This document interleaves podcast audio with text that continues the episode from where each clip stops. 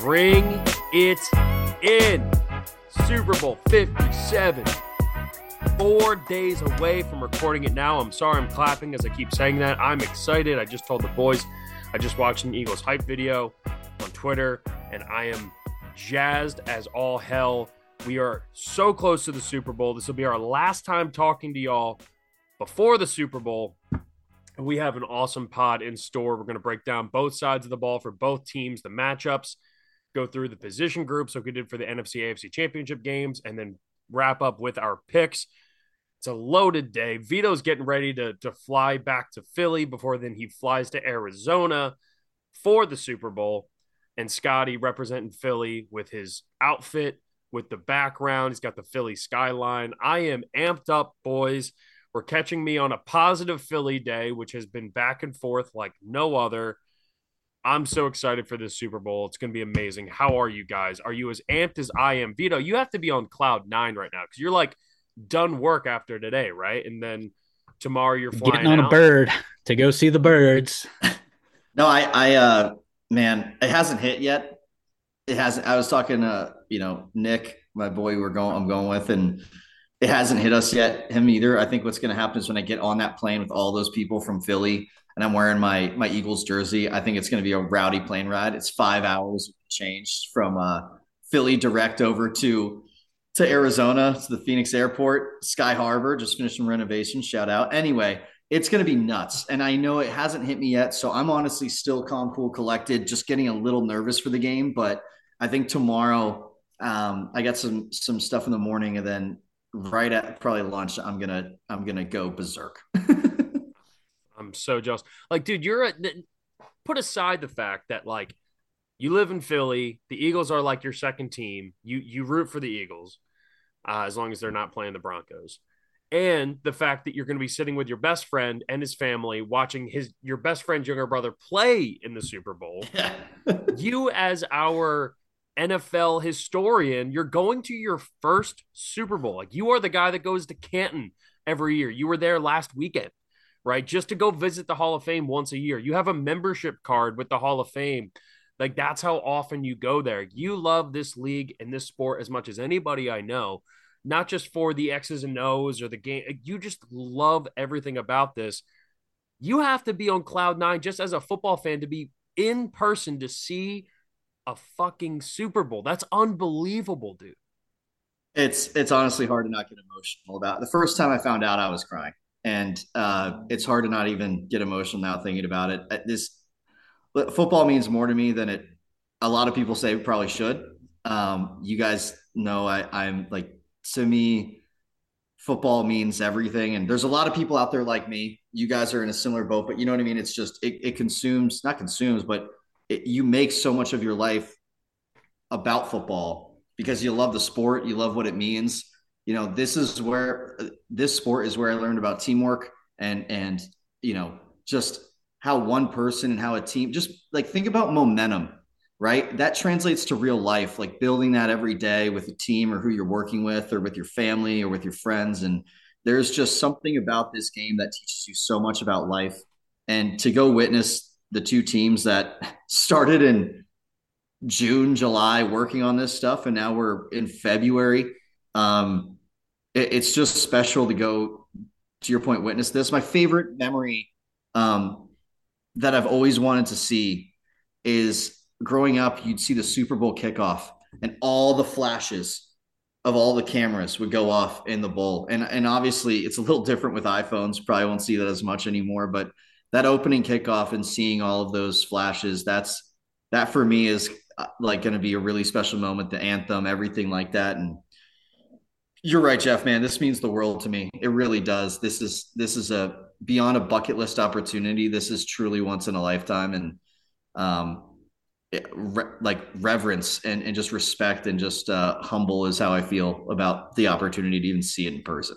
Yeah. I mean, I mean, look, people, life is about, you know, and this is going to get real meta for a second, right? But like, you know, first you know, the First Amendment, right, the Constitution, or, or the, what is it, you know, life, liberty, pursuit of happiness, right?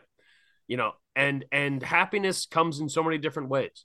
And one of the cool things about our world is like we all find things that we gravitate towards, whether it's music, art, you know, eh, whatever it is. And sure, there are going to be people out there who go like, "Oh, you shouldn't care that much about football. Football shouldn't mean that much." It does.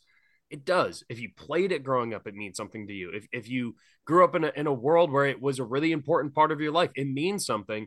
And to be at the pinnacle of not just football, because it is the pinnacle of football, but the pinnacle of sports, the Super Bowl, I mean, it's unbelievable, right? I mean, I, I, the only thing, the only single sporting event that makes more money uh, or, or, is worth more is technically March Madness, at, at, least in American sports, the World Cup, right. Olympics, you know, they're kind of, they're a little different. Um, but it's March Madness. But March Madness is also three weeks long, and it still barely eclipses what the Super Bowl is, right? The Super Bowl is a massive, massive deal in our cultural society. I mean, it's one of those few things where it's like every year, whether you're a football fan or not, like people go to parties, people go and watch it. Like it's the one time the non football fans check in to watch it. And it's a holiday for those who are big football fans. And, and we are a sports obsessed culture in America and we are a football obsessed culture in America. And for you to have an opportunity to be there, in addition to being with childhood friends, you knew Grant when he was a, a kid, and now he's three years old. Now he's yeah. playing in a Super Bowl. I mean, what a surreal moment, and it's just it's awesome. So I'm stoked for you. And if the Eagles win, I expect a FaceTime from the stadium. Like I want you still to be there when you FaceTime me. I need that guarantee uh, I, I will guarantee you that. Take as many pictures and videos and as, as much as you can because it's going to be an unbelievable experience. Um, Scotty, not to not to, not to I don't know how to follow that to, really. Say, yeah, we kind of set you up for failure there.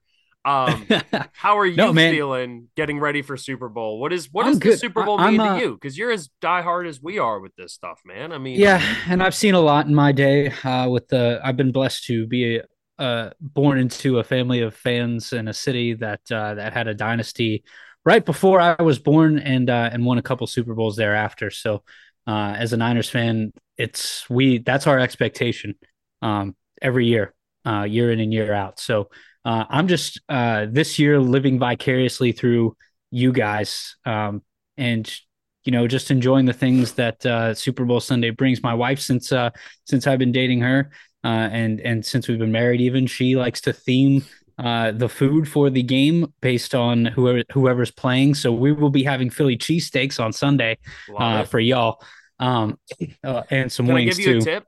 Can I give you a tip to make it as authentic as possible? Yeah. Do you guys have an Aldi near you? Uh, like I don't. grocery store. It's it's a drive, but if what, I need to make it, I'll I will do my best. Aldi is the only place, and Vito, you living in Philly, you'll know this too. Uh, Amoroso rolls, which is a brand around Philly, they mm-hmm. make the best rolls and the most. Now they're smaller ones. They're like half size, you know, little like sandwich rolls, like the ones you would get for like a meatball sub kind of things. And they're kind, they're yeah. small. They're only about five six inches long. Uh, but it's I'll eat four of those. it's identical to the bread you would get in Philly. So, well, that's huge because for both me and my wife, the bread is the best part of the, the or the, the biggest part of the sandwich. The most so. important part of a cheesesteak. Not even re- remotely close. The bread is the single most important part yeah. of a cheesesteak. Um, so yeah. So so we'll I, do that. I'll, I'll, the- I'll make sure I get that bread um, and I'll continue to live vicariously through you, Vito, uh, Jeff, and your fandom and my my mom too. She's she lives in Scottsdale. She's been all over the place doing activities all week. She's texting me from the set of uh, in Old Town Scottsdale of uh, from First Take this morning and uh, and um, uh, NFL nice. Live yesterday afternoon. So I'm living vicariously through you all, and well, I'm rooting for the Eagles. And as a football as a football fan, you got a lot of Eagles fans in your life, so it's always easy. Yeah. If the Niners were in here, I'd be rooting for the Niners. You know, I, I would be. Um, and it, I I think we're in store for what's going to be a really fun game, man. I, I re- the more and more I think about it, right, I go back and forth between the Eagles are going to kill them, the Giants or the the Giants, the uh the the Chiefs are going to kill us. Like it just kind of goes back and forth, and and typically when that's the mindset, and obviously knowing myself as a fan, like I'm I, I'm I'm sucking in the the poison, the rat poison, as Nick you know as Nick Saban would say. I'm also drinking the Kool Aid of, of an Eagles fan, right? So I'm going back and forth between negative and positive here. Um, but ultimately, I think that just means that there's two really good teams, right? And we're talking about an all time great in the making in Patrick Mahomes, uh, a young, incredibly well built team here in the Philadelphia Eagles with incredible leadership at the top. Uh, on the field as well, young head coach Sirianni. I mean, the storylines have been so much fun to follow. Everything about this game has been fun to follow, and I, I just I Sunday can't get here soon enough. You know, I feel like I've just been trying to find distractions for myself. You know, how what can I do to just not think about this game too much so I can just enjoy it? Because that's the one thing. It's like the first week, you know, you're living off the high of the NFC championship game.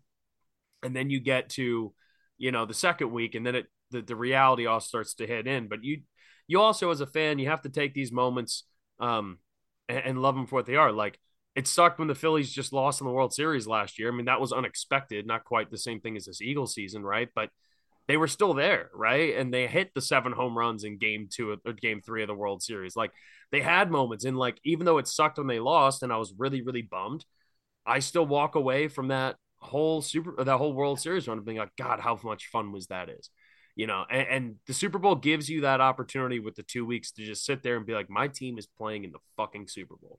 This is the third time in my life that this has happened. It's only second time as someone who I was in second grade. I think I think I was like eight or nine years old when the Eagles were in the Super Bowl the first time, uh, in my lifetime at least. And now second time in, in five years. Yesterday was the five year anniversary of the parade. So I was getting the like eh, the memories on my phone being like five years ago today, you were you were sitting there on Broad Street, you know, you were you were walking up the Ben Franklin Parkway, you were sitting there right near City Hall watching the Zach Ertz and Doug Pederson and Nick Foles and all those guys go by. And it's just those moments don't come around because you never know when you're going to get back. And and people can say, hey, you got a young nucleus, Jalen Hurts, all this stuff, good. You never know when you're going to get back. So um, hmm. there's a whole lot to get into, and we're going to do it. Like I said, we're going to we're going to focus on first Eagles offense, Chiefs defense. We'll take a break. We'll do Chiefs offense, Eagles defense, uh, and then we'll wrap up with our our picks there at the end. So uh, with that, boys, let's jump in. Early thoughts here, right? Eagles offense, Chiefs defense. From what we've talked about here on the pod before, right? It, it feels as though we we all are kind of in the same boat thinking the eagles should be able to score comfortably against this defense. But there's a few things to keep in mind right? Um, number one there is some really really good talent on this chiefs defense right? It's easy to look at it and say oh it's chris jones and a bunch of nobodies right? Well that's not necessarily true and that's not necessarily how they've been playing right? They just went up against one of the best offenses in football last week and held them to 20 points. And you can also say all right well you know Joe Burrow had no offensive line and they were missing three of their five starters and had third stringers all across the board trying to fill in and and do their best. But at the same time, it's still Tee Higgins, it's still Ja'Marr Chase, it's still Joe Mixon, and of course Joe Burrow. And this Chiefs defense did a really, really, really good job. The rookies, uh, the Chiefs have played. This is the first time that there's a team in the Super Bowl that have played. Uh, I, I think it's over 900 snaps. Sorry, no, it's more than that. Um, 900 is how many Eagle snaps there have been. I believe it's like over like I think ah, God, I'm gonna fuck up the center. I think it was like 5,000 snaps across the year, uh, but it's the highest number of snaps a team has ever had rookies play and make the Super Bowl. So there is a lot of an experience, and with L'Jarius Sneed clearing concussion protocol, we are looking at instead of it being three rookie cornerbacks, it's going to be one veteran, two rookie cornerbacks. And if they go into dime, it'll be three rookie uh, cornerbacks there. So, uh, strengths, weaknesses, where do you think the Eagles can take advantage of against this Chiefs defense? And what's your confidence level with this Birds team going up against a Chiefs defense that has marginally improved throughout the entire season and to this point is a top 10 defense in the NFL? Yeah, man. I mean, we always start with the line. And I do think that what you're going to have to do with the Eagles a lot of uh, um, a lot of the runs last week, um, you, you could clarify as inside runs, right? I mean, they kind of bounce outside sometimes. Miles Sanders says that that kind of approach, and I think you're going to need that. You're going to need to focus on running on the outside and really matching your running backs against linebackers, stretching them side to side because you just basically don't want to go within two feet of Chris Jones, even though you have the most dominant interior line uh, the Eagles do, uh, you know, in, in, the NFL. Chris Jones is that disruptive. Like you said, Frank Clark's played better. Karlaftis has had a, a, better second half of the year, especially last quarter of the year than the rest of it. Um, so they played a little bit better than maybe people think, but it, it still comes down to the line play and the running. And, you know, on the outside, you're going to need to make three or four big plays. You got to score if you're playing against KC. I think we all know that, right? This game, if you want to win as the Eagles, you got to put up probably high 20s, if not 30 points in this game or, or more. And, um, well, and but without that, giving Mahomes the ball, too. You don't want to score too quickly. So there's like that finesse fine line, right? Yeah, there, there is. But I think that that's that's the point is you're going to have to take your shots. And you know, if it's AJ Brown against Watson, I think you bomb it deep. Obviously, Sneed's being back is big because he's pretty solid. Um, you know, can Quez break the top off and at least, you know, get the safeties backing up a bit for an AJ Brown deep in, just some of those big plays, right? On some third and longs. Do they have the scheme right to go and hit those? Goedert's going to be big in this game. Uh, but you know, running to the outside, and then you gotta you gotta hit three to four big shots if you're Jalen Hurts in order to win this game. That's that's my take when you say outside runs, you talking design like stretch plays or yeah zone, yeah. zone reads and then bounce to the outside. both of those, I think, clarify is just running running guard in, in, in, that gap in between the guard and tackle and outside, and forcing a linebacker to beat you down this exactly. in the in the second level. Yeah. No, I, I, for me, go ahead. Yeah, I mean, like for me, it's it's it's the same thing, right? It's it's and we'll talk about it in detail when we talk about the sides of the ball. But if you're the Eagles offense, you do all that right, uh, right? You get the run game going. You're able to stretch uh, in the vert pass game. Um, like I think they'll be able to. I trust my defense. And look, it's Patrick Mahomes. We get that, but they're the Chiefs are not here without 15. Um, even 75% of him, right, on that hobbled ankle. So even if he is healthy, right, um, I, I think the name of the game is is you trust your offense to do. And we saw Sirianni preach this all season long, including in the postseason. You play the game that's in front of you. You know, care about what's going on around you. You know, care about uh, well, uh, like uh, like who the stars are on the other side of the ball. Uh, that's important, but you know, at the same time, you have to play what's in front of you. And the most important thing right now is to trust how they got there uh, that offense has been electric all year. We've seen that defense has been stellar when healthy, and I think they're going to continue that way. And I, if I'm Sirianni, I'm looking at my both two sides of the ball, and I'm saying I trust both of them more than I trust. Uh, like if you're looking at it on a on a balance scale, right? You trust both sides of your ball more than the other, uh, than the Chiefs both sides of the ball. So that's that's where the balance tips for me, and that's what that tends to win games, uh, Super Bowl games. Yeah, I mean for sure. The Eagles at the line of scrimmage, like like Vito said, like you were talking about there, Scotty. Like the Eagles definitely have the advantage on both sides, um, but particularly the offensive line. There's a few things, right? Uh, we're going to see a lot of Jordan Mailata matched up against Frank Clark. Frank Clark is, I believe, number three all time in playoff sacks.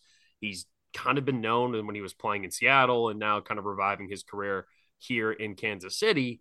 He's kind of been known as a guy who saves it for the playoffs, makes big time plays and moments. Mailata, at the same time, has had his two best games as a Philadelphia Eagle the last two games against the Giants and against the Niners. So Mailata has taken his game to another level here in the playoffs. And I think that's going to be a fascinating battle. To me, so much of what happens with the Eagles' offensive line and how successful they are, which we anticipate being successful, comes down to how does Kansas City decide to use Chris Jones? right? I said earlier in the week, I think Kansas City's probably going to move Chris Jones to the outside, right? I think we're going to see him move around that offensive line a lot. I don't think he's exclusively going to be on the outside. I don't think he's going to stay in the middle for the most part. I think they're going to move him around, right?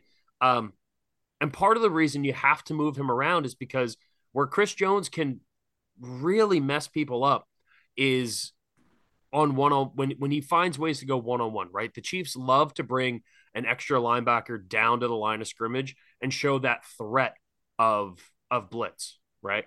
Um, Jason Kelce is, and this goes back to why he's so important. It's not just the incredible athleticism and how good of a blocker and offensive lineman is.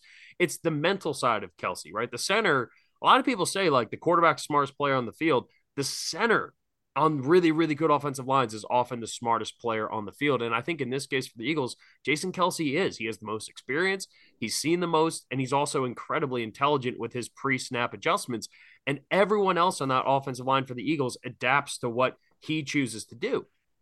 And I look at Jason Kelce here, and, and again, when Kansas City, and I think they're going to do this at some point, you're going to see it throughout the game. They're going to bring down Willie Gay, or they're going to bring down Nick Bolton, or one of their linebackers up in front of Kelce with Chris Jones next to him, right? And essentially, what that would, for most teams like Cincinnati, that forces the Cincinnati center, who middle of the road center, uh, was a backup, actually, sorry, um, backup center to pick before the ball is snapped. Hey, I'm taking this, this the linebacker. Then you have your your left guard one on one with Chris Jones, and I'm sorry, you're just not winning that.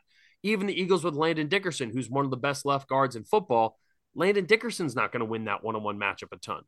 But after the ball is snapped, they create just enough of that confusion on the offensive line where the linebacker kicks back, goes back into coverage, and then it ends up getting a free one on one with Chris Jones and a guard, and the center basically gets completely null and void.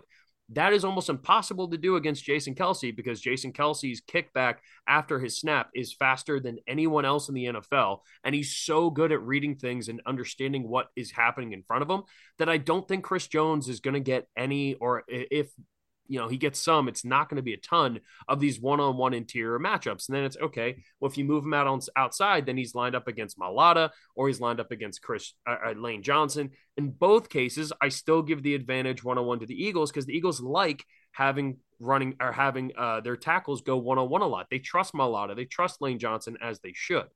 Uh, the other thing with that too is the Eagles have proven time and time again this year when they've played elite level pass rushers we can just run away from you.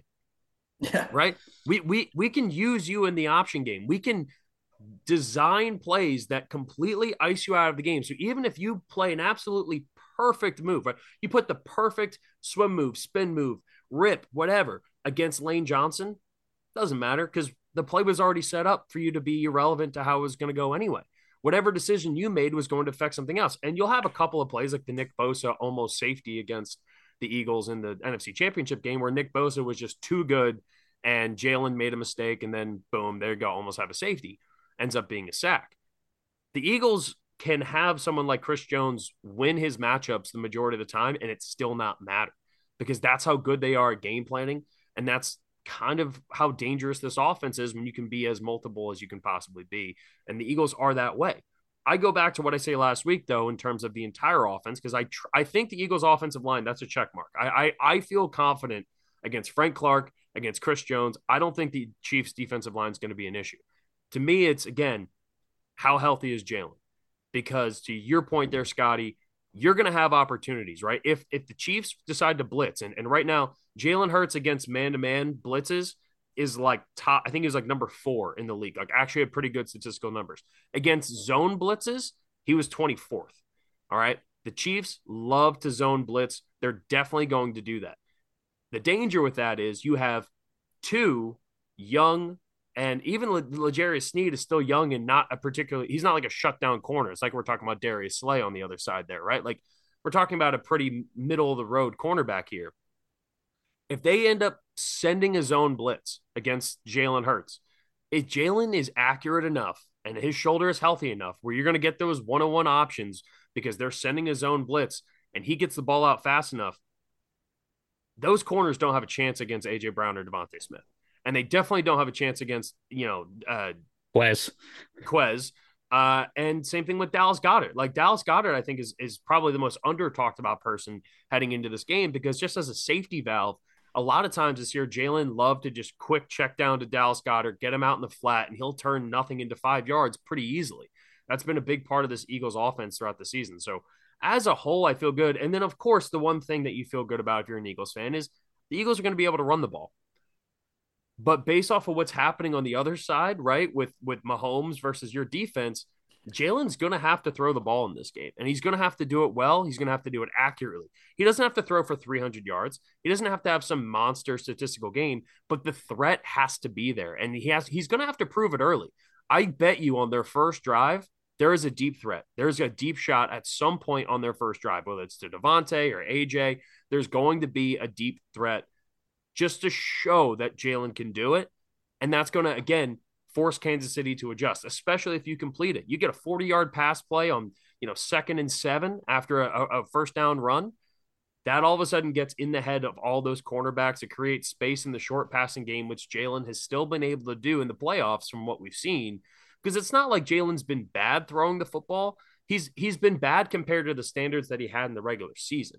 He's still been accurate throwing to the short throwing the short ball, right? Throwing intermediate stuff he's going to need that space and force Kansas City to respect his arm, which is also going to prevent them from blitzing him as much as they do.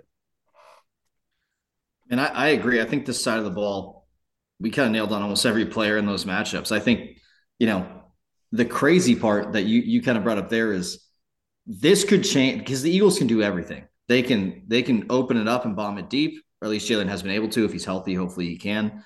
They can just ground and pound but it really does matter where they're at in the game compared to the Chiefs. Because if Mahomes score, if all of a sudden they're down 14 0, the game changes for the Eagles a little bit. You know, luckily not immediately. I think I think Sirianni, to your point, is a great game day head coach where he's not going to freak out over being down 14 points. Like he's just not. But I do think that as a play caller, um, you know, we're we're gonna see the offensive coordinator here probably change it up a bit. And I'm excited to see what Jalen has. I think they've been conservative on that, especially in the 49ers game when they could be. Uh, but, you know, this is going to be a very interesting thing. You got to remember the biggest pass, right, that he made last game was that incompletion, actually, that was, you know, they hurried up and made a great play to keep it complete. And like, we, you got to connect on those, though. If they don't connect on that, that whole, you know, beginning of that game changes against the Niners I think that you know they're going to need to your point prove it early and then see what the other side says. Well, and to that point too, with that play in particular, Jalen does not like moving to his left and throwing. He's made some big throws this year, including the fourth and three to DeVonta, right? The incomplete mm-hmm. pass that was a completed pass. Um, that was a really smart defensive play by San Francisco where they kept a spy on him. And this is something that uh, Kansas City is going to do as well. They're going to keep a spy on on Hurts, but you can't have a spy when the whole field is open. So they're going to design blitzes and they're going to design pressures that force Jalen to his left. So that way, whoever is spying him only has to spy half of the field, right? Instead of him being the spy for the whole side of the field where he's going to take a step slow behind, he's going to be a step slow behind Jalen.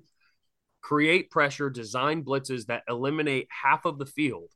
So that way, when you're forcing him to his left, he's either going to have to throw it to his left, which he doesn't like doing, or you have a you have a spy there that's going to eliminate what he can do if a play breaks down. He tries to take off and, and, and pick it up with his legs.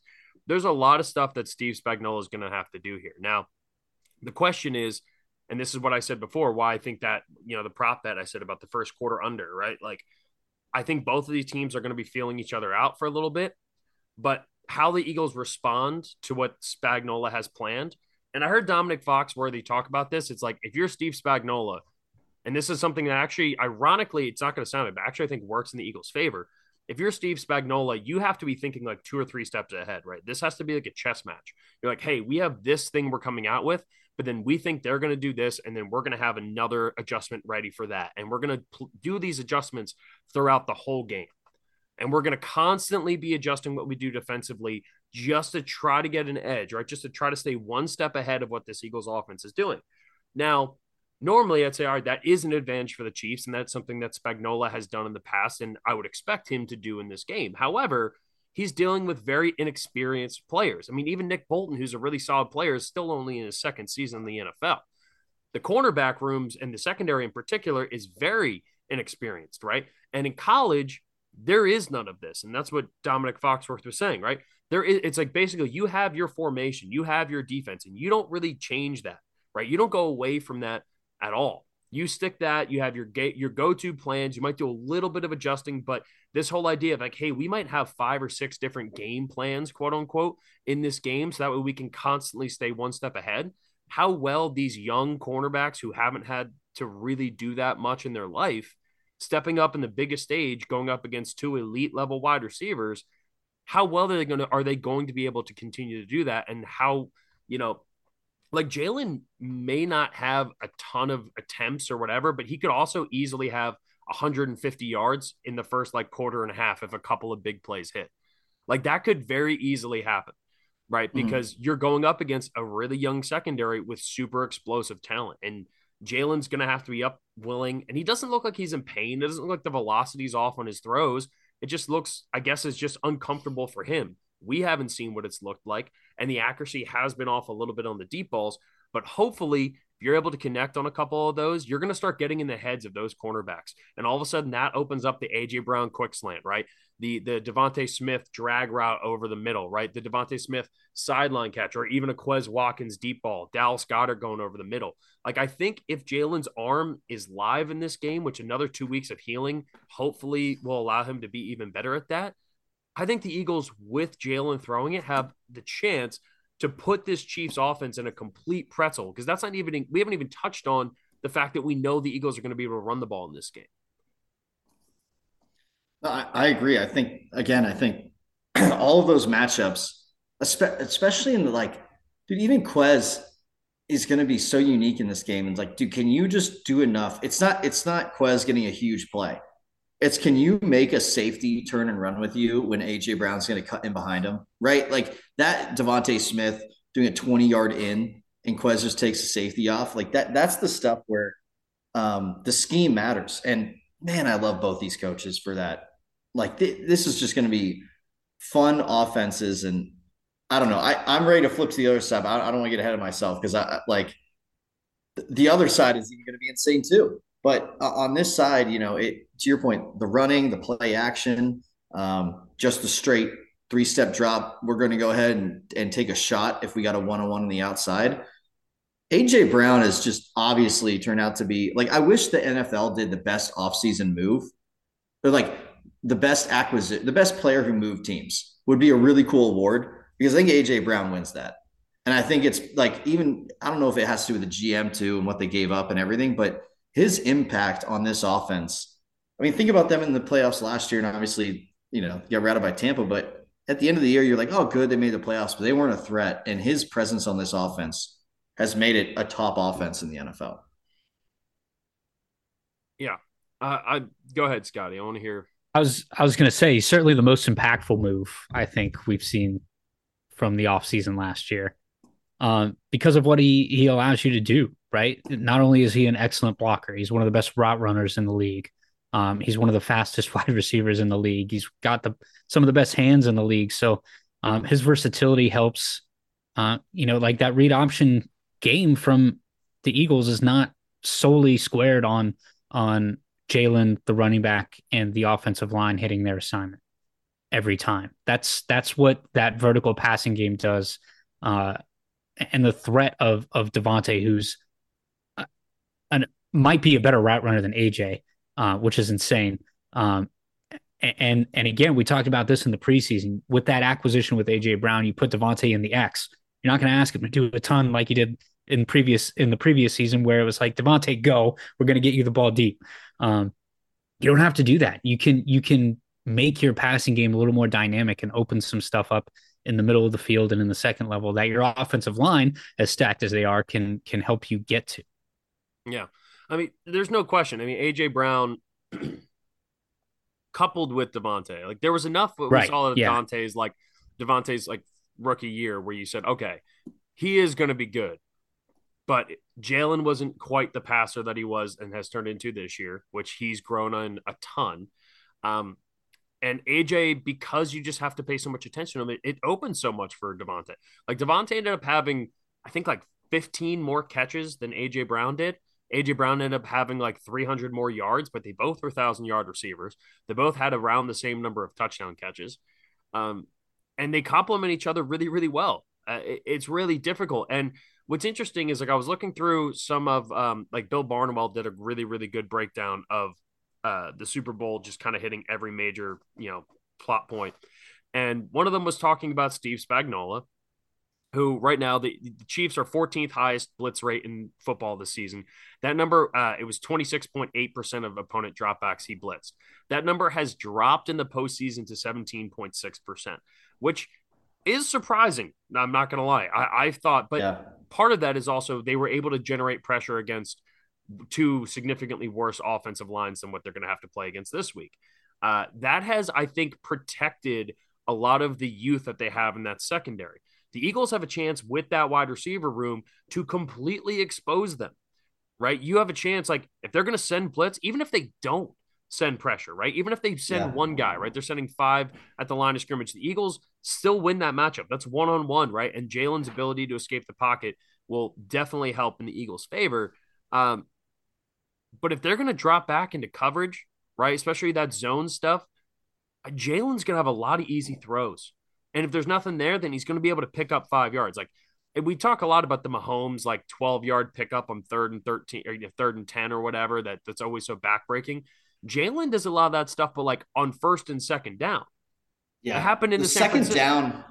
Yeah. His second down runs, to your point, like things will break down. you're like, oh, maybe, maybe throw this away. And then all of a sudden he gets seven yards. Yeah. And you're like, holy shit. Yeah. and it happened, it happened so much that like uh, Eagles third down stats are almost negligible because they they just don't have that many third downs for that reason. Yeah. No, 100%. And that was that's one of the key points I have in this game just for both sides, right? Who wins the third down battle? Right? The Eagles now the Eagles have the added advantage of like they're not afraid to go for it on fourth down. Andy Reid and them, they, you know, the Eagles go for it. I think they went 20, I think it was 23 and 20 out of 26 fourth downs that they made this year. Like they only got stopped on fourth down like three or four times because they, they're aggressive. And some of those are fourth and sevens, and some of those are fourth and threes, and some of them are a lot of the fourth and inches where you're just riding up behind Jalen and they get it every single time. And so the Eagles have that added advantage of like, hey, it's third and six, get us four yards because we're going to go for it, you know? Um, and every time you do that, it's a, and you get it successfully because again, it's the field position battle against Mahomes isn't important. It, it, it's he no matter where on the field he is, he's still going to be a threat to score. Now, obviously, you'd like to pin them back and make them work for it a little bit more, but for the most part, you just want to keep the ball out of Mahomes' hands as much as possible. So being able to use four downs gives the Eagles a distinct advantage uh, when it comes to you know keeping the ball out of their hands, continuing drives, sustaining drives, getting long scoring drives. Uh, and, and the Eagles do it better than anybody else in football, and they are going to have to do it. But the other thing with this year is the Eagles have also been really, really good on third down.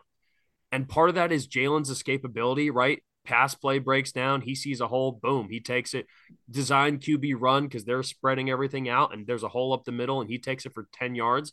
And then he's so hard to tackle. I mean, Jalen Hurts is bigger than Nick Bolton. He weighs more, he's stronger than the starting linebacker for the Kansas City Chiefs. Like, if Jalen gets to the secondary here, it's going to be hard to bring him down. And you know, in a Super Bowl, he's laying everything out that he has on the line. And that's why, like, whatever Sp- Steve Spagnuolo is coming up with for this Super Bowl, I have no idea.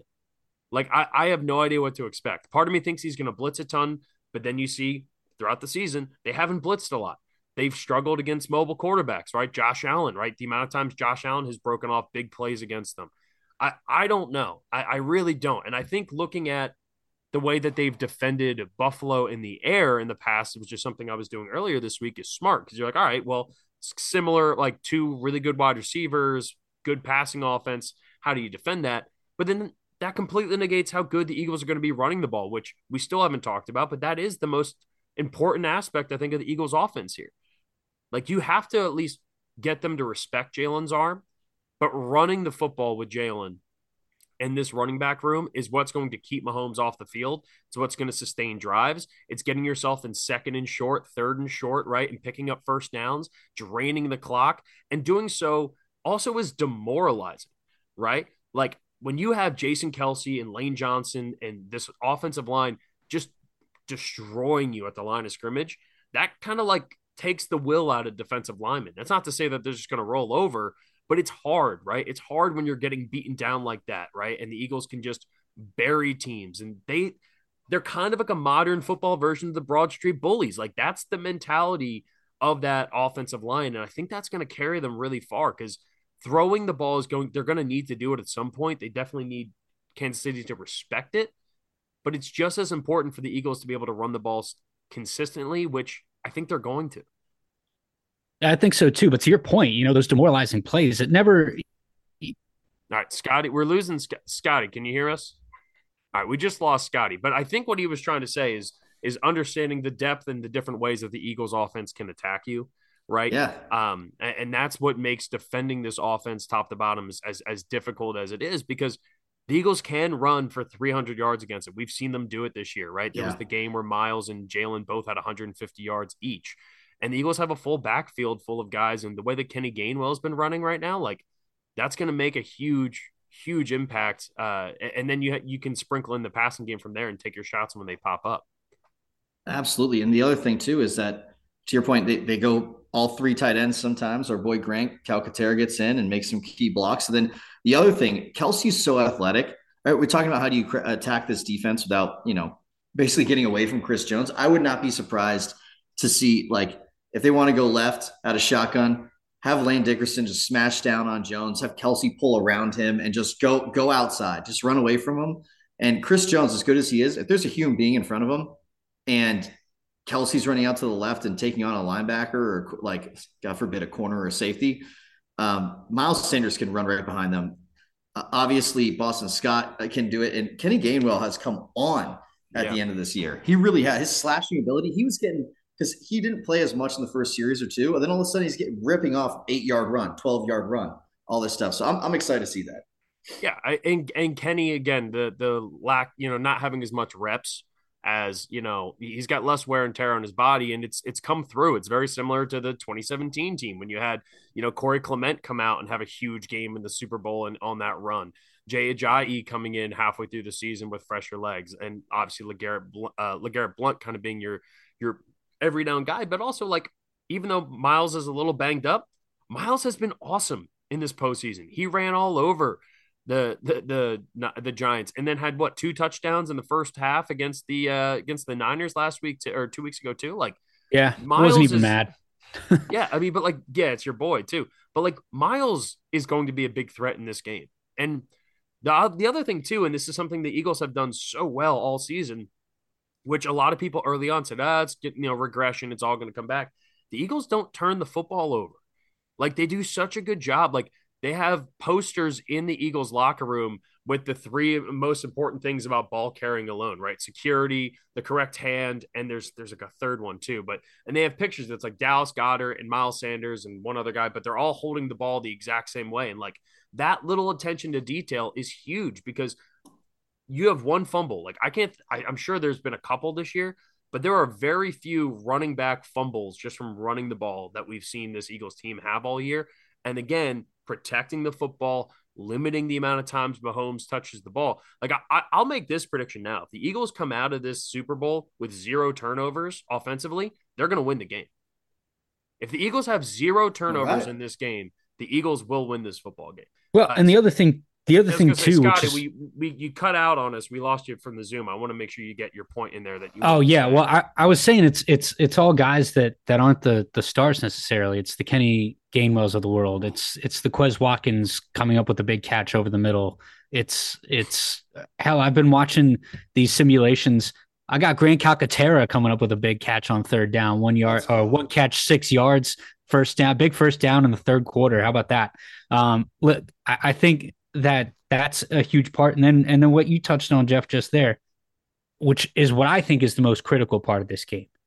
The ability for the Eagles to, and this is something Vito said, and and then I heard Mina Kimes say it on NFL Live yesterday. So way to go. You out you out uh out uh scored her on, on that one there, Vito. Um, but keeping the ball, not just time of possession, but how many plays can you get in the game? Right? The Eagles uh have over, over the past three games, including the playoffs, so the last game of the regular season, uh, ranked first overall in plays per game with 70. Uh, and and the Chiefs are are 16th in that regard on defense. They allow the most plays per game.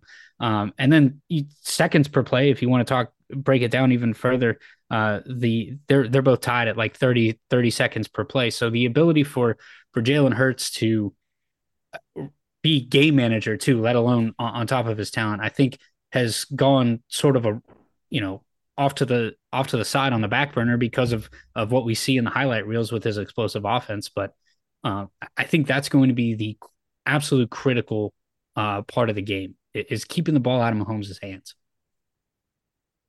Hundred percent, right? And that's what we are saying too. It's like it's not even time of possession; it's the total number of possessions. Like that is that is the stat.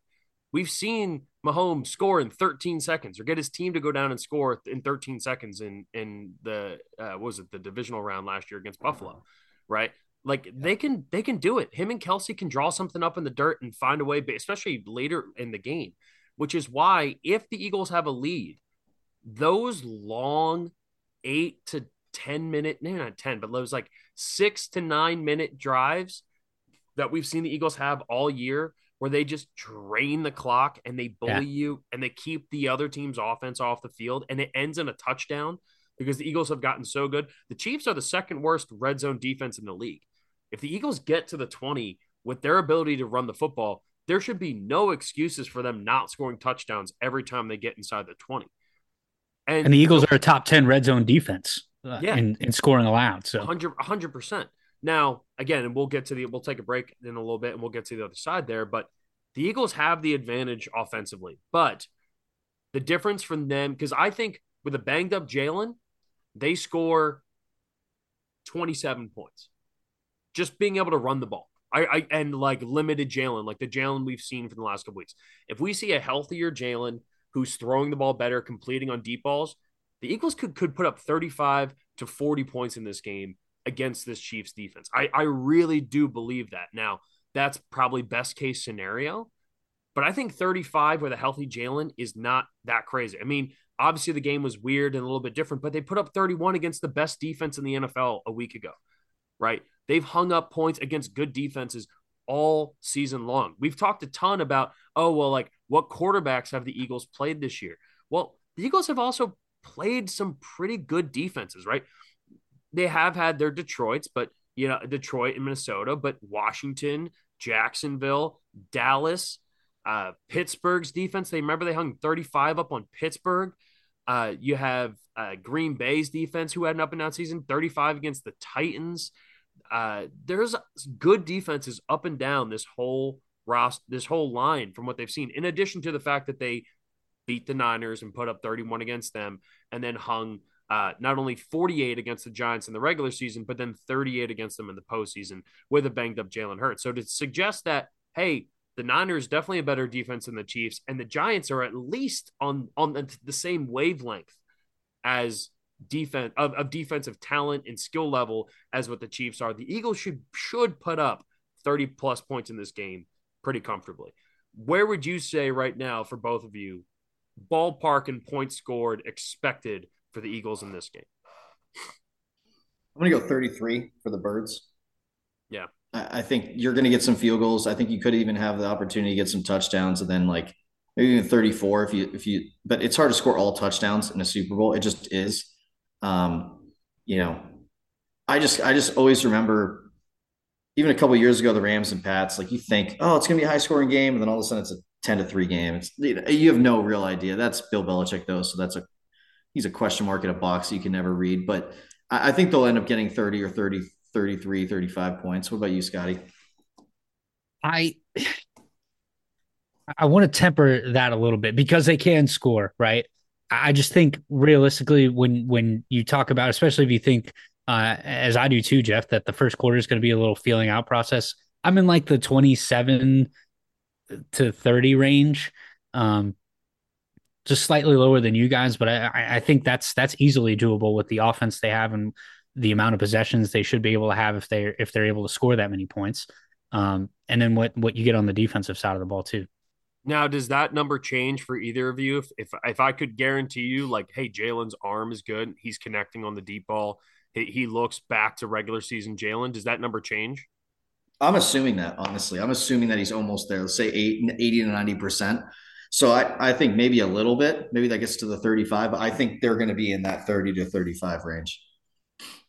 Yeah, again, I could see a world where where that's the case, and and uh, whatever they did over the past two weeks, they somehow figured out uh, the math behind the the Chiefs defense, and Jalen's like, I'm four plays ahead of you guys, and I'm just launching balls because I'm a Hundy P, and uh, and, and we got a bazooka back here in the uh, in the QB slot. So uh, screw you guys, screw all the haters. We're putting up 45 on the Chiefs. I can see a world where that happens, but I mean, realistically, it's their first time in the Super Bowl. uh, for for most of this team, most of this offense. Um, and and I think you know the guys that have been the most experience they have in the Super Bowl is on that line. So I think the protection there helps. Um, but it just like the like you said, the first quarter, uh, even even through part of the second quarter, I think it's going to be like how do we maintain the ball enough that we don't get Mahomes uh, so getting like 20 plus points on the board before halftime. Um, yeah. and, and that's why I think it's going to be realistically somewhere in the 27 to 30 range. Which I, I think is probably a good target zone. I think with a healthy Jalen, I think that number is higher. 10 out of their 16 games so far, the Eagles have scored 29 or more points. Or, yeah, 10 out of their 16 uh, wins, I should say. Um, and that's not even including like the Minnesota win that they just blew the doors off of them and it wasn't even close to the Washington win in, in weeks two and three where they were at 24, right? Um, the Eagles have been held to under 20 points one time this season. Uh, and that was the the game against Indianapolis that they ended up winning. I I look at this team and and trying to find a decent comp like the, the Chiefs defense. I mean, you can't even say like Washington who's like kind of weak and younger in the secondary, but has a good defensive line. Because outside of Chris Jones, like I know Frank Clark has like has had his moments in the playoffs, but there's not a whole lot there that that that scares me. So I I don't know. I, I feel good about this Eagles offense. I think with a fully healthy Jalen, I think it's 30 plus points. But I think I agree with you, Scott, because unlike Vito, I look at it a little bit more um, pessimistically. Like I'm not going to assume that Jalen's back to 100% or even you know 80 to 90 percent like you were saying vito because it was two it was what three weeks ago he said before the giants game to pam oliver right i'm nowhere close to 100 percent. And that was three weeks ago. And he played a game against san francisco. Now he's had time off. They haven't had to practice as much. He's probably a little bit closer. Um, but jalen's going to have to make throws for this offense to run at optimal speed. And for reasons we'll talk about on the other side here um, you know he's probably going to need to throw the football for the Eagles to win this game. And it may not have to be 300 yards, three touchdowns, right? It just may have to be like 250 yards and no interceptions. I think that's where we're where we're looking at. So uh, let's we'll get to the other side of the ball here. Eagles off uh, Eagles defense against the Chiefs offense. We'll attack that stuff on the other side. Very interesting here, but this side of the ball though. And uh, mm. the other thing too is I'll I'll never put it past Steve Spagnuolo. I mean, he game planned or the last time they were in a Super Bowl, he got fully dummied by Byron Leftwich. And I think Shane, Shane Steichen can do the same thing. Um, and I also think, and this is a point we can bring up later too, when you have two weeks, right, to, to break everything down and listen to everything, you start to overthink stuff so hard to the point where like, yeah, it's like, yeah, but you know, Steve Spagnuolo, he's done it before. He can create all these things. He can scheme four or five things ahead. Eagles just better, right? At the end of the day, the Eagles offense is just better. And and that's what Super Bowl week does to you. hundred percent, right? And it's like we I had a week to stress about the Niners defense, and I was stressed. I've had two weeks to think about this Chiefs defense, and I'm more stressed for the Chiefs defense somehow than I was for the Niners defense. You know, and that's your team. Ah, the passage the, of time. that's your team playing in the Super Bowl and waiting two weeks. But it is important to remember, like the Eagles are a better better on that side of the ball against this Chiefs defense, and it'll be fun to see. So, uh, quick break. We'll be back on the other side. We will hit Eagles defense going up against this vaunted uh, Chiefs offense and Patrick Mahomes, one of the best. All right, the other side of the ball here, we got Chiefs offense, Eagles defense. I think this is where more of the uncertainty comes into how this game is going to go. I, I yeah. do feel like the Eagles offense against the Chiefs defense. I, like we said, like I think pretty comfortably, even with the, if Jalen's not, uh, you know, if he's 65%, I still think the Eagles can put up 27 points, which should be enough to win this game. Um, but I'm looking at this game with this part of the game, right? With uh, Mahomes, you can go, and we will in a second, go by positions group, and you, you, you feel good about the Eagles, but it's still Patrick Mahomes, right? I mean, Mahomes, and I know Scotty, you've had your frustrations with the way the media talks about him, and you have you're one of the few fan bases out there that has a reason to really hate Mahomes and and and you know the the what could have been Super Bowl. Um, but when you play against a guy like Mahomes, It is terrifying. That's what he does to you. That's what It he is- does, Yeah. though. It's it is horrifying, man. And Vito, you're a Broncos fan. You have to watch him do this to your defense two times a year. Um, all the fucking time, man. He's so in the second, and I'm just gonna say this because to your point, we played him well. L- or late in the year, we were playing well. It doesn't matter. Just late in the game, he's gonna make the play, and that's why it's so frustrating to play this game. oh, it's ridiculous. And it's not just him; it's him and Kelce, right? Like that that Yes. marriage. Yeah, but the fact that, and this is something that we talked about before the season, right? Like I, my pick, I had Kansas City going to the Super Bowl this year. Both of you guys were a little bit down on on Kansas City because they were losing Tyreek Hill. And what I said was, I thought, and actually, I'm pretty proud of this. I think it's probably my most accurate prediction I had all year was that I still thought the Chiefs were going to be one of the best offenses in the NFL. Not only were they one of, they were the best offense statistically. Number one in EPA, uh, number one in um, uh, offensive DVOA as well. Like we're talking about the best offense in the NFL by pretty much every statistical margin, and that's with losing a guy that is worth thirty million dollars a year. What he's getting paid down there in Miami now, right? Uh, Yeah. And we all know how good Tyreek is, but this season has been a stamp on what makes Mahomes Mahomes, right? And this is why, like, even though all the facts seem like, yeah, the Eagles should be the ones that are favored to win this game, the narrative side of me, which is like sports for whatever reason seems to work out in narratives more often than not. This is the year that Mahomes like cements his status as like pretty much a Hall of Famer already. Like if he wins the Super Bowl, it's kind of impossible to be like, no, we're actually not going to keep you. We're not going to put you in the Super Bowl, even though you've only played six seasons and have been the Super Bowl three times and six AFC Championship games and all that good stuff. Um, so how do you stop this guy, right? What what do you do? You know, do you, do you do you look at what Buffalo did, right? And when Buffalo beat them this year, and they had invested in all those guys, Von Miller was still playing, and they got mm-hmm. to Mahomes in big moments and forced him to try to be the superhero. Like to me, what's dangerous with Mahomes on like a leg and a half is that he's going to play within himself more, which in a lot of ways is a little more dangerous. I kind of want Mahomes to feel like, hey, there's pressure coming. I'm going to try to make a throw that no one else can because I have this arrogance to me.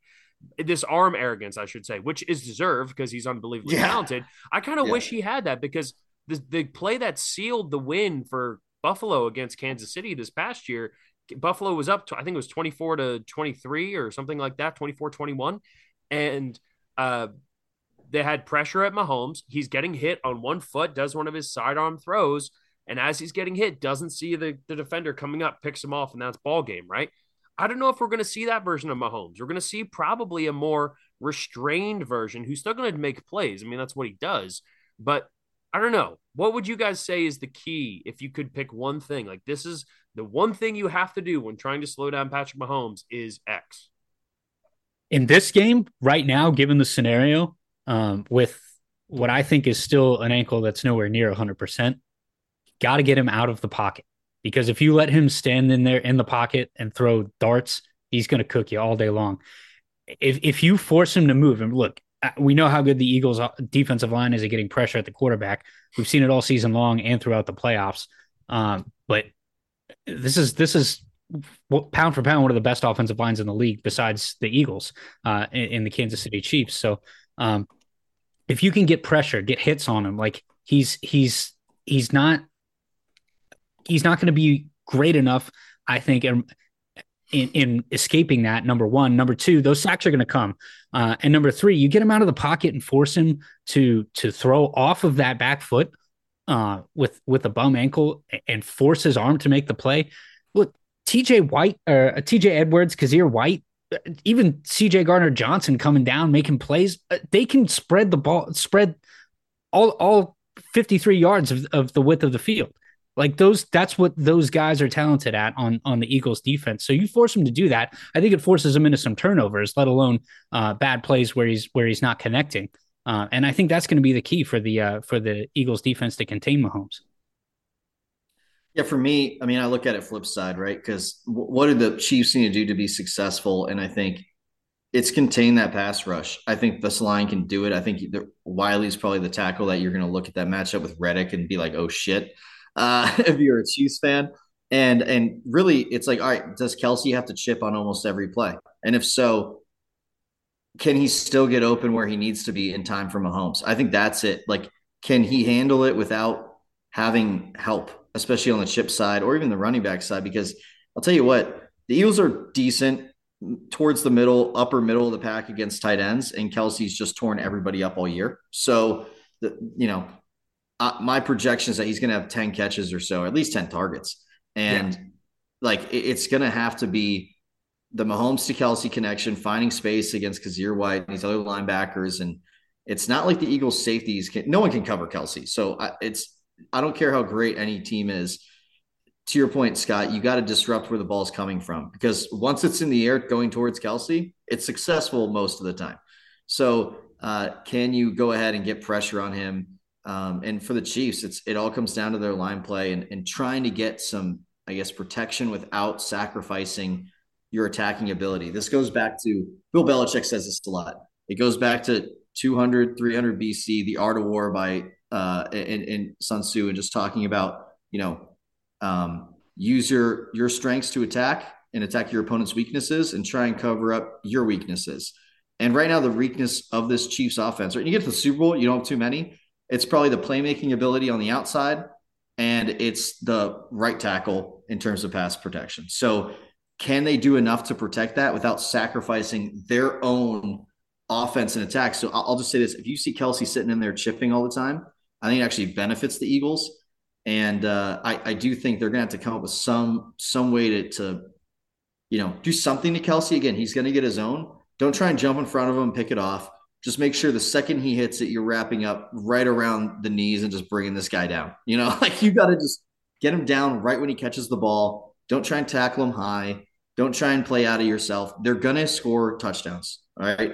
Or at least drive the ball. I, hopefully they don't score any touchdowns because again, Eagles defense is solid in the red zone, if not great. But you're just going to have to deal with Kelce with what you can, and and let everything else happen. If you can get a couple of those rushes in, man, that'd be huge. And and I really do think, obviously, Mahomes is almost robotic when he gets pressure, just dumping it where the open guy is. He's so great at that. But as long as you can make that not Travis Kelce, he's not. You know, you're getting pressure. He chips, and he's not to that five yard spot that Mahomes is used to in practice. And he has to dump it to McKinnon off in the right side the Eagles defense can swarm up and make that play. And, and that's to me the key of this of this game on this side of the ball. Which they, they definitely can. Um, I, I think a big part of this too, though, is how the Chiefs try to neutralize the the pass rush, right? Because there's a lot of different ways you can do it. Obviously, with Kelce, they line him up every and anywhere on the field. So the, the idea of like, hey, there's one guy traveling with Kelce all the time you're going to do that in some cases. But Gannon, and this is a stat I, I heard that actually kind of blew my mind. Um, Eagles all season, we're talking about, oh, all this zone that they've been playing, right? Since week 10, yeah. the, the Eagles are actually ninth in uh, total number of man to man coverages, right? So the Eagles have played man coverage the ninth most in the NFL since week 10, which was surprising to me, right? Because it feels like, hey, they play so much zone. You have to play Travis Kelce man to man, but Darius Slay and James Bradberry have been playing really, really well, both in man and in zone. So I feel good about and, and the numbers with the Eagles against number one, you know, wide receivers this year have been phenomenal. Right. Terry McLaurin, Justin Jefferson, uh, you know, eh, name off whatever Eagles players you want to name off. Like there are plenty of of top tier CeeDee Lamb, right? Like the Eagles have done a really good job against number one wide receivers all season by sticking Slay and Bradberry on them. And the two of them have to completely eliminate MVS, Juju. Like those guys have to be completely eliminated by the outside, which is going to force CJ Gardner Johnson and probably, even though I don't like to say it, Kyzir White or TJ Edwards or Reed yeah. Blankenship or Avonte Maddox to play man to man with Travis Kelce, which is worrisome, right? I mean, if Avonte goes man to man on there, I like it, but Avonte is also a small guy, right? And just the way that what? Travis Kelce uses his body to get separation, uncontested catches, where it's like when you slow it down, you're like, how is that not pass interference? But you watch it real time and it looks nothing like pass interference whatsoever. Like that's going to be a really tough challenge. And I think the Eagles are going to do a good job of being able to neutralize uh, the, the wide receivers in this game. And you might just have to live with Travis Kelce getting, like you said, Vito, you know, 11 targets, eight catches, and, and you know, 90 something yards, and maybe he gets a touchdown or two. But you'll take that when you know that the rest of your, you know, the wide receivers for Mahomes are completely gone. But if you're Kansas City, what's going to neutralize the pass rush better than anything else? The screen game. And who has the best screen game in the NFL? The Kansas City Chiefs, right? It's Mhm. the fastest way. The two things I would guarantee for both teams the Eagles on, on their first possession, Eagles will take a deep shot.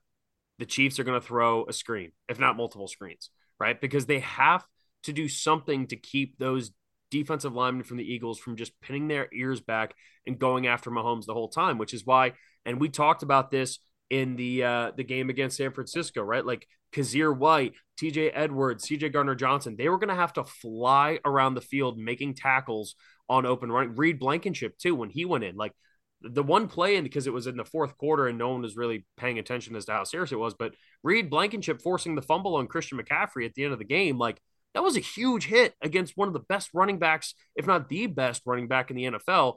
They're going to need to do that against guys like Pacheco and McKinnon. McKinnon, I'm not so worried about.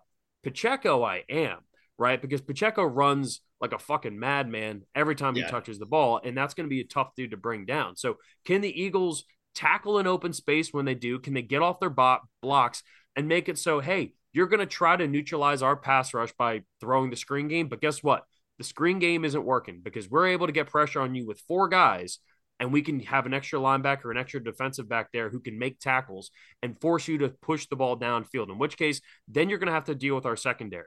Then you're going to have to try to beat Darius Slay. Then you're going to have to try to beat James Bradberry one on one with MVS or Juju, right? And then can you obviously the big one is is Kelce, which Kelce is going to get his, but you have to limit it. Like can't be the like against the game against Jacksonville where it was 14 catches for hundred and whatever was yards and two touchdowns. You can't have that stat line for Travis Kelce in this game because he will end up wrecking you, particularly on third down. So you have to have somebody on his hip at all times on third down. So that way he's not the reason you give up those third downs. Which going back again, the Eagles aggressive on fourth down, the Chiefs not aggressive on fourth down. So the Eagles have a distinct advantage there. The Eagles, if they can get stops on third down, will get the ball back. That's just what that's what Andy Reid has done time after time. So the Eagles have to fight to get those stops on third down, force Kansas City to punt. And then if you can, I mean, Mahomes threw 11 interceptions this year, right? On top of that, the Chiefs have fumbled the ball 16 times this year, right? They average a fumble a game. Force yeah. Travis Travis Kelce's fumbled three times this year, right? Like force their star players, even if they do connect, force turnovers however you can, right? keep your contain inside the pocket, right? And we're going to see a lot of times Hassan Reddick, and we're going to see it a lot with, and this is going back to our prop bets. Josh Sweat for Super Bowl MVP is plus 15,000. What's to say that Josh Sweat doesn't have Juicy. the game? What's to say that Josh Sweat doesn't have the game that we thought Hassan Reddick was, was going to have, right? We made the case well, for yeah. Hassan Reddick to win MVP, and he was plus 2,800, plus 15,000. He's going up against the Orlando Brown. Orlando Brown's fine. He's a decent tackle. But we saw Josh Sweat bull rushing Trent Williams last week, and he's unbelievably fast around the edge. I think Josh Sweat could be in for a monster game in this game as well. Yeah, and and I think too the to go back a little bit to neutralizing the screen game. I think a, a, huge help in that area for the Eagles is the names you have on your defensive line and in the second level, right? Like yeah. the ability for for Josh Sweat in addition to Hassan Reddick, in addition to uh, it's thrown to Kobe Dean out there along with uh, with TJ Edwards uh, oh, in the middle and Kyzir White. And and, not going to play in this game. But, he'll play on special teams, but those guys' ability to keep that in front of them, like I, I, I don't know how the the screen game gets effective because those guys are so fast and so talented and so good at making tackles and keeping things in front of them. Just because Hassan Reddick's a great rusher does not mean he's not a great all around player. He is. Like he's he's proven that. Oh, yeah. uh, like all well, throughout this season. And what's interesting and, and, too, and this is to I didn't mean to interrupt Scotty, but just on that point specifically, one of the things that I've fucking have hated that the Eagles have done all year defensively is when they drop Josh Sweat and Hassan Reddick into coverage. However, if Gannon calls those plays, those designs at the right time when the Chiefs are about to run a screen, the screen is dead. Right? Yeah. You have Hassan oh, yeah. Reddick lined up like his ears are pinned back, ready to rush the passer, and he drops like his ears are pinned back, ready to rush the passer, and back out into the flat. Like there's going to be audible calls defensively, which is why TJ Edwards is going to have to be really on it, and Jonathan Gannon's going to have to be on it, right? I wouldn't be surprised if we see a decent amount of that. Particular now, that sounds stupid because like, well, what do you mean? Like we want to pressure Mahomes as much as possible, but if the and this goes back to that staying one step ahead, the best way I think for the Eagles defensive line to not be effective is if the screen game is effective for Kansas City. So how do you defend that? Well, mix in that. Mix in, hey, Hassan, you're ready for him. You know he's going to be in there. You can do a stunt on the inside with BG or Javon Hargrave mixing on the outside, Fletcher Cox. You're still getting really good pass rushers in on Mahomes, but you can drop Hassan out into the flat or Josh Sweat out into the flat. I mean, that's how uh, Josh Sweat had the pick six against uh, Dallas on Christmas Eve. Was that mm-hmm. exact concept where the Cowboys tried to run a screen pass, Hassan or uh, Josh Sweat stepped, then went back into his coverage. Then as Dak starts rolling out, he meets him there. Boom, pick takes it all the way to the house. Right, like those kinds of plays. I think will be a very useful way for the Eagles to try to neutralize what the Chiefs are going to do to try to neutralize them, which again goes back to this m- fucking mental chess game is we're going to do this, but I think they're going to do that. So because they're going to do that and they think we're going to do this and we're going to do this instead. And in the pass rush, you don't even you could just run that out and anticipate a screen, and then you can go stunt one of those guys. Uh, off, off the edge, whether it's Reddick or uh, or um, or Josh Sweat, and just stun him because you know Fletch is going to get double teamed. Um, stun him around, and then you get a an easy rush at Mahomes, flush him out of the pocket. With how well, the other thing I just want to say is with how well this this defense played against the run against the last two opponents, really all year. I would not be surprised if Andy Reid goes classic Andy Reid and just says, you know what, we're going to run like five times this game and Mahomes is going to set the new Super Bowl record for attempts. Like I could yeah. easily see that happening of just, and most of them, to your point, like 30 to 50% of them are all within like five to seven yards, you know, other than, other than obviously he's going to have his other 50% just making beast plays, but at least tempting it. But what's interesting about that Vito too, is it's like, well, where has this Eagles defense been the most susceptible all season? Against the run. run up the middle. Yeah. Right? Up the yeah, middle specifically. And Humphrey's now, a beast of a center. Now, since yeah, and Humphrey's great, and, and they're a much better pass blocking offensive line than they are run blocking team, but that's also because they don't like to run the ball. But with a guy like Pacheco, you know, they'll probably run it like 15 times, would be my guess in that kind of ballpark. Or Again, just to kind of keep the Eagles offense or Eagles defense kind of honest with that. But if you're the Chiefs, you have to run the football. Like you, you this your best chance, stati- again, statistically, and based off what the, the film and the numbers tell you, is to run the football. But we also know the Eagles have had a top 10 rush defense since they've added Linval Joseph, Ndamukong and then got John uh, Jordan Davis back a couple weeks later. But mm. I think what the Chiefs are going to be doing this week is they're going to be watching that Cowboys game on Christmas Eve, right? And watch everything that they did there. Now, remember, yeah. the Eagles should have won that game. The Eagles also, their running game was nowhere near as explosive as it was uh, before because Jalen wasn't playing that game. That was Gardner Minshew, and they had to convert a third and 30 in order to do that. If the Eagles can hang up 33 points against the Dallas defense, you know, they hung up 31 against San Francisco, 38 against the Giants. They should be able to hang 30 here. But can the Eagles defense make the plays? Don't give up that third and 30. Like we were talking about this before, Vito. Uh, I, I think it was last week about the, how terrified you are when it's Mahomes dropping back on a third and third and long. It could be third and 25, and yet you're still scared out of your mind about the fact that Mahomes is dropping back to throw that football. Yeah. Every player is nervous on that defense. The defensive line, the linebackers, the corners, the safeties, they're all like, fuck, man, this guy could literally go anywhere. It's it's what Belichick used to say about Barry Sanders. When when when Mahomes has the ball, everyone's at the point of attack. You have no idea who's gonna have to make that play. It's yeah. crazy. All right, let me ask you this question here because I want to I want this for both defenses, both the Eagles and Chiefs. Who is the most important player on both teams defensively? Like one per team or just one just for both? One no one for both teams. So if we'll start with the we'll start with the Eagles. Who's the most because we're talking about that now. Who's the most important player on this Eagles defense going into this week?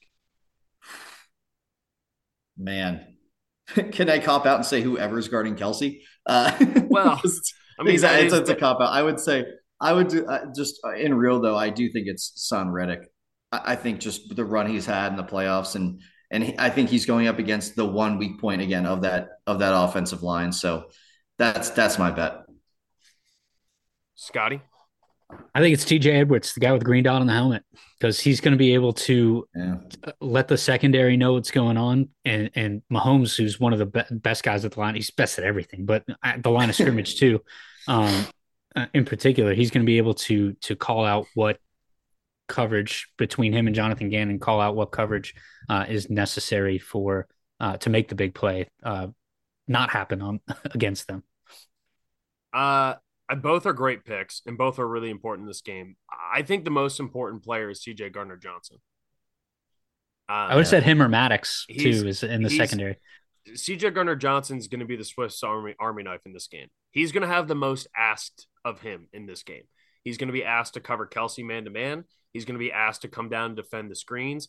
And the one thing when I was going back and watching the film against San Francisco, he was everywhere, everywhere, all at once. Yeah. And that dude is about. He, I'm not sure if you remember the clip's been going around again, but the Alshon Jeffery clip from the last time the Eagles won the Super Bowl, and they were like, some reporter asked him like, "Hey, yeah, like, are you excited? Like, how, you know, how exciting is this week for you?" And he goes, "Man, like, fuck this week." He was like, "I wish we could have stayed in Philly and showed up on Saturday." He's like, "This sucks. Like, didn't want to be there." Every enter, every interview CJ Gardner Johnson's had at media days has been the exact same energy. He's like, somebody asked him like about his contract and like, do you want to hit the free agency as a corner or as a safety? And he was like, dude, I don't, I don't care. He's like, I, I I'm, wanna- I'm, I he's like, he's like, I'm here for Bowl." the Super Bowl, dude. Like, that's the, he's, he literally said, he's like, the market I'm interested in is the market of winning a Super Bowl. That's all I'm interested in. And then That's they asked cool. him, would you want to stay in Philly? And he was like, who wouldn't want to play here, man? Are you kidding me? And I was like, hell yeah, fucking love CJ Gardner Johnson. But like, Yeah. he's the guy who's going to have the most asked of him. He's going to have to drop back in coverage. He's going to have to play deep half safety, right? He's going to have to go up and and and make plays in the running defense. He's going to have to be all over the place, and I think he's it. All right, other side of the ball. Chiefs defense, who's the most important player? Because I think we know for the offensive side from both sides, but who's the most important defensive player for the Chiefs?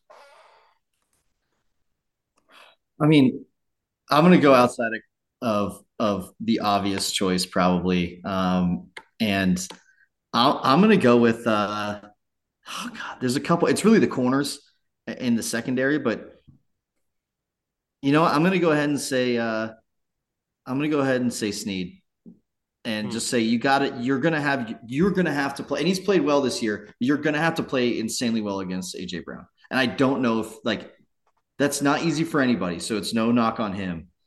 But you're going to have your shots. You're going to have at least three deep balls thrown on you, and you better lock up well. And if you don't, um, it's they're game changing plays. It's it's really crazy. I, I just think that he's going to have the spotlight on him because of that.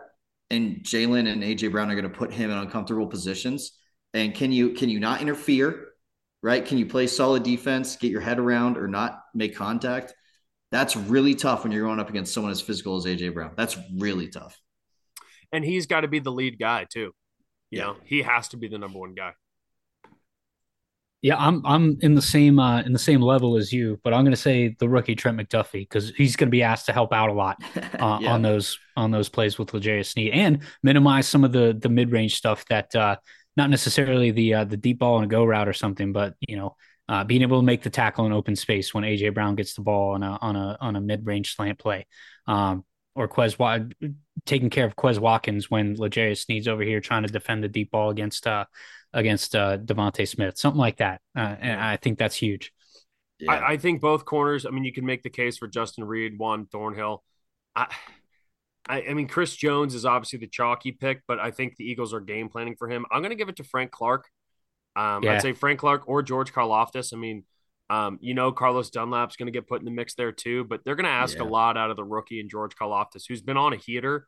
I mean, if he can kind of continue, it kind of reminds me of like Derek Barnett in the Eagles year. He was the rookie DN, right? And Yeah. recovered the Brandon Graham fumble. Like he, I I think the D line is going to have to somehow, if the Chiefs are going to win, they're going to have to find ways to to force interceptions and to force sacks, right? Put the Eagles into negative plays, which the Eagles don't have a whole lot of negative plays, and that's going to be important. Um, all right, let's take a quick break. We'll come back on the other side. We'll make our cases and make our picks for what we think Need an exact score from the boys, and uh, we're going to put our picks in for Super Bowl 57 on the other side. All right, we've talked about it. This is our fourth pod that we've had that has been primarily about the Super Bowl. It's two weeks of anxiety if you're a fan of one of these two teams. It's two weeks of obsessing over the facts and the numbers and statistics and the cases and narratives and everything else if you're not a fan of one of those two teams. And if you're a fan of football, you probably just did it anyway. But we are here, our official picks. I need you guys to set the scene for me, and I need you guys to tell me how it's going to happen, paint the picture, and then give me a score as to how it ends. So, who wants to go first? I'll take it, man. Uh, I would love to. Tito's up I'm, first.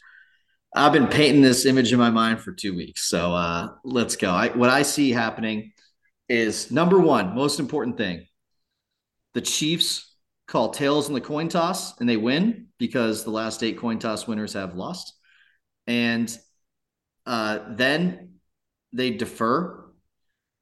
Eagles get the ball, roll down, score a touchdown, first possession.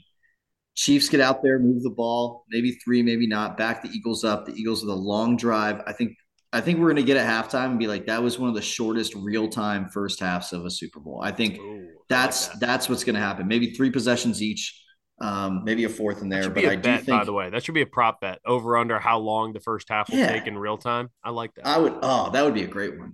Look at us making our own bets. Uh, so so uh, contact Jeff if you want to take that. Uh, no, I'm kidding. the, uh, the, anyway, then I think I think what we're going to see is Eagles up at half, maybe up 14-10 um, you know, 17 10, something like that, where they're going to score on each drive, maybe have a punt in there. But I do think the Chiefs will keep it close. I think we see something crazy from Mahomes, but by the time Rihanna gets out there at half, I think Eagles fans are going to feel nervous because this is the closest game they've been in in a month and a half and change. But uh, I do think coming out of that second half, they get the ball, they're going to go score, and the second half is going to be just almost like a shootout, back and forth. Um, a lot of big players making big plays. At some point, I think this Eagles defense forces a turnover, gets a short field.